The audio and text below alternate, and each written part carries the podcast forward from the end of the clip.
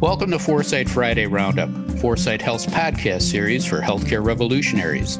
Outcomes matter, customers count, and value rules. Hello again, everyone. This is Dave Burda, news editor at Foresight Health. It is Friday, March 5th. In like a lamb, not a lion so far. We'll see. On today's episode of Foresight Friday Roundup, we're going to talk about something we rarely talk about on the show, and that's the COVID 19 pandemic. Don't you just love pandemic sarcasm? So, today we're going to talk about two new reports, both from the Urban Institute. The first one is on vaccine hesitancy, or why lots of people still don't want to get immunized against the deadly COVID 19 virus. The second is on delayed care, or why lots of people skipped going to their doctor because they didn't want to get the deadly COVID 19 virus. What's going on, people? To make sense of it all on today's show are Dave Johnson, founder and CEO of Foresight Health, and Julie Murchinson, partner at Transformation Capital. Hi, Dave. Hi, Julie. How are you guys doing this morning? Dave? Well, sarcasm is just one of the services we offer. How am I doing? I, am jealous that Julie's going to be recording our roundup the next two weeks from Hawaii.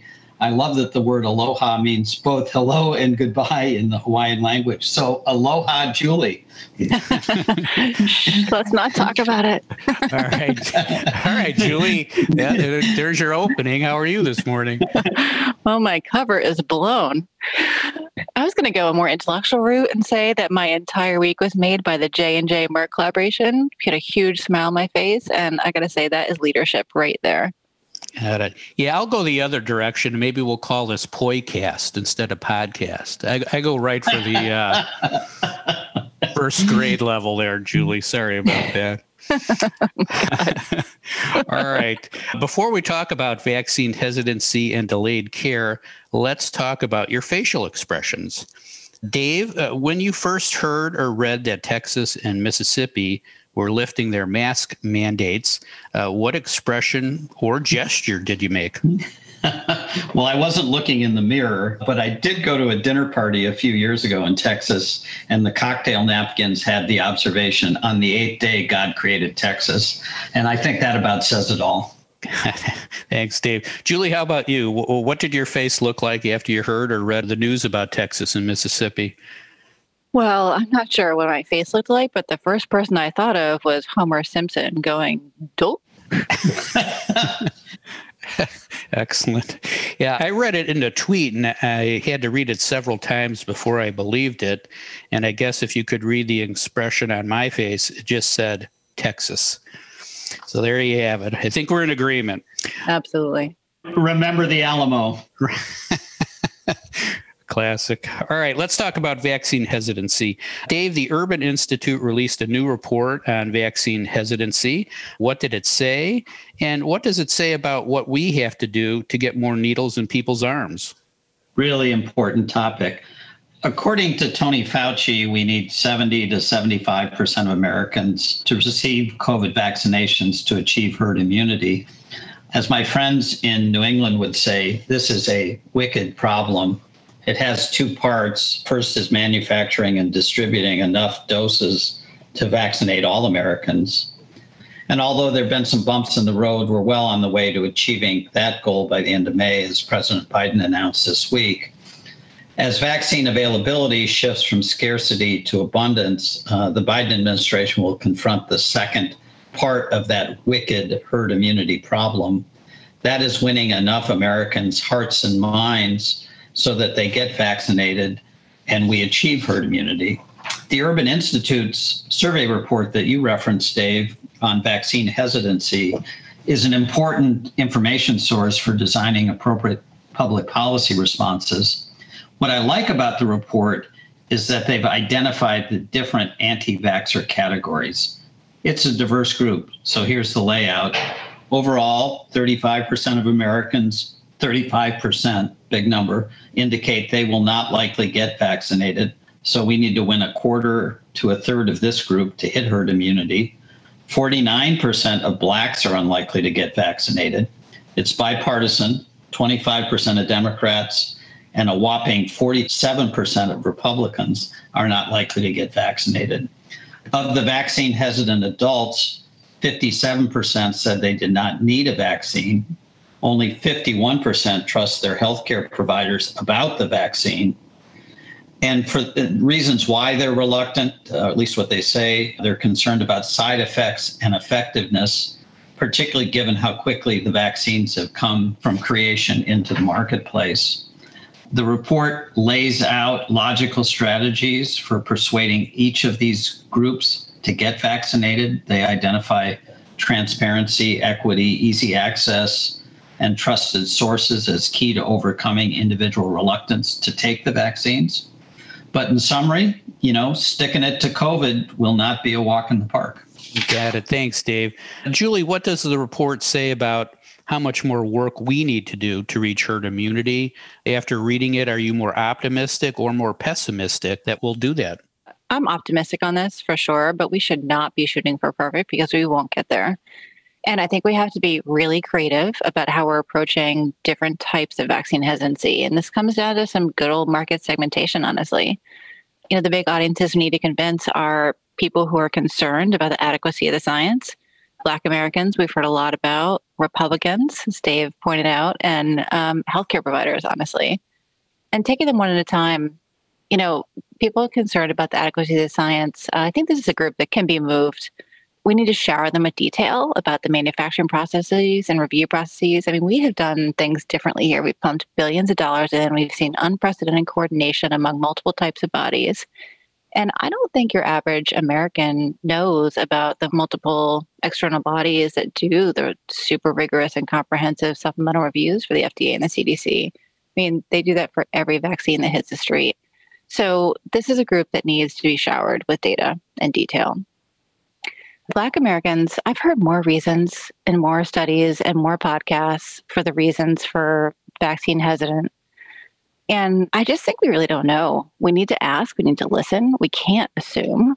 I think listening builds trust, and that's what this group needs. And it's going to be a difficult group to move for sure. I think the vaccine hesitant Republicans, I have to kind of chuckle, but it's, you know, they just don't believe that COVID exists. So they don't think they need the vaccine. And this is where we need healthcare providers. And frankly, we may just need a little bit more in your face reality and storytelling and visuals about the death that is literally surrounding us. And lastly, healthcare providers are tough. I mean, you know, they need to listen to patients like they never have before. It's not the same line every time. And we have to balance the risks with the benefits. Our litigious society has taught doctors to CYA 100% of the time. And we need doctors to be good ambassadors and to sell it more than the risk. Different strokes for different folks. Got it. Dave, anything to add to Julie's comments?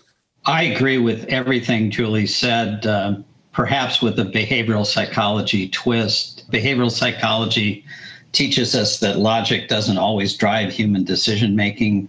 Emotions are a really powerful force so, telling a teenage girl, for example, they'll get cancer doesn't stop them from going to tanning salons. But if you tell them they're going to prematurely wrinkle, it often does. So, figuring out those emotional touch points are really important. And to do that, as, as Julie said, we really need to listen and understand the pictures in their heads and what types of persuasion strategies will ultimately work. They need to be tailored. Uh, storytelling, trusted sources are key. The only other thing I'd add, and this is for these uh, reluctant Republicans, and even though he won't find it pleasant, if I were President Biden, I'd do everything in my power to persuade President Trump to campaign for COVID vaccines. We learned that this week that he and Melania have received vaccines, but they did it privately, not publicly, the way Biden did. So I'd swallow my pride, pucker up, and try and get Trump out on the on the campaign trail to to promote vaccine um, adherence. Dave taking the high road. Yeah, yeah. Good luck with that, Dave. All right, let's talk about delayed care because of the pandemic. Julie, tell us what the second report said and tell us your three big takeaways from the uh, report for our listeners. Yeah, well, this report, you know, confirms that so many of us already know intuitively, but now we have the numbers to start shaping the issues and the impact. It was a study done of just over 4,000 people in September, and they found a few things. adults with chronic conditions, about 41% of them delayed or avoided care, which is pretty concerning because this is a population that can worsen pretty quickly without the right monitoring and care. And in that population, dental care was most commonly avoided. You know, not surprisingly, need based doctor's visit were more avoided than preventative care, which sort of makes sense. And uh, pretty concerning, adults with both a physical and mental health condition, over half of them reported delaying or forgoing care. Half. So mental health continues to rear its ugly head. You know, on the family front, I think this is pretty important. About 29% of parents delayed care for their children. And more of these parents, of course, were lower income than not. So this could definitely take a toll on some kids' development depending upon the situation and take them off course, which has longer term both health and socioeconomic equity issues for sure.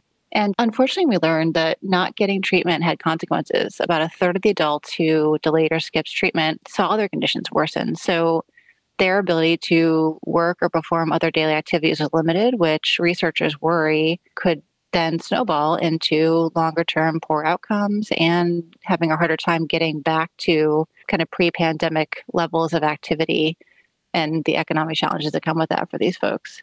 And lastly, we learned that in the mortality data, there has been a pretty major spike in deaths from diabetes, dementia, hypertension, heart disease, and stroke, among others. So we're just, we're seeing now the impacts start to come together to shape what the implications are.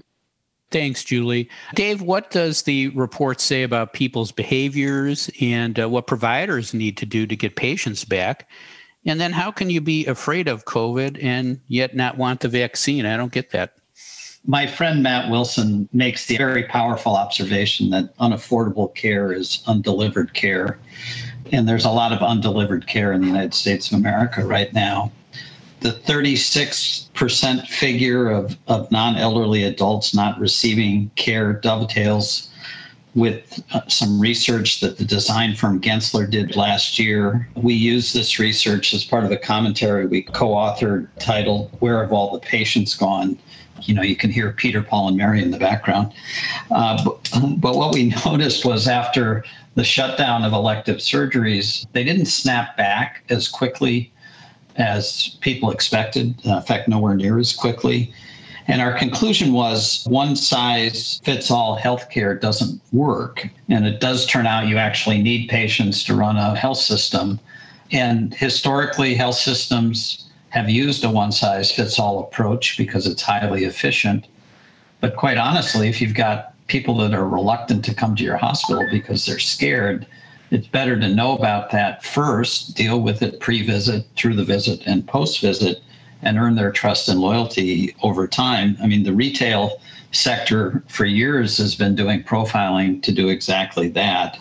If I were on the provider side, I'd be doing a lot of thinking about. Uh, you know the pictures in the heads and what are the concerns and, and really addressing them in, in profound ways the other thing I'd say is this this cost question is really should be front and center. Uh, West Health and Gallup had a terrific webinar this week on cost and access issues.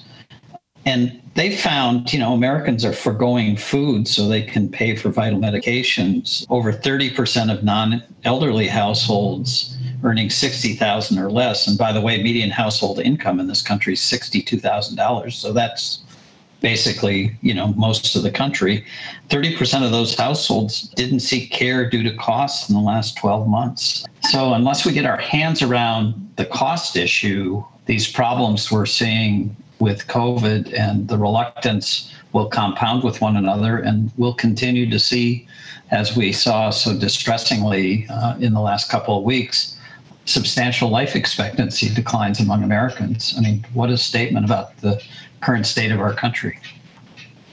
Got it. Thanks, Dave. Julie, did I hear your finger snapping to that musical reference?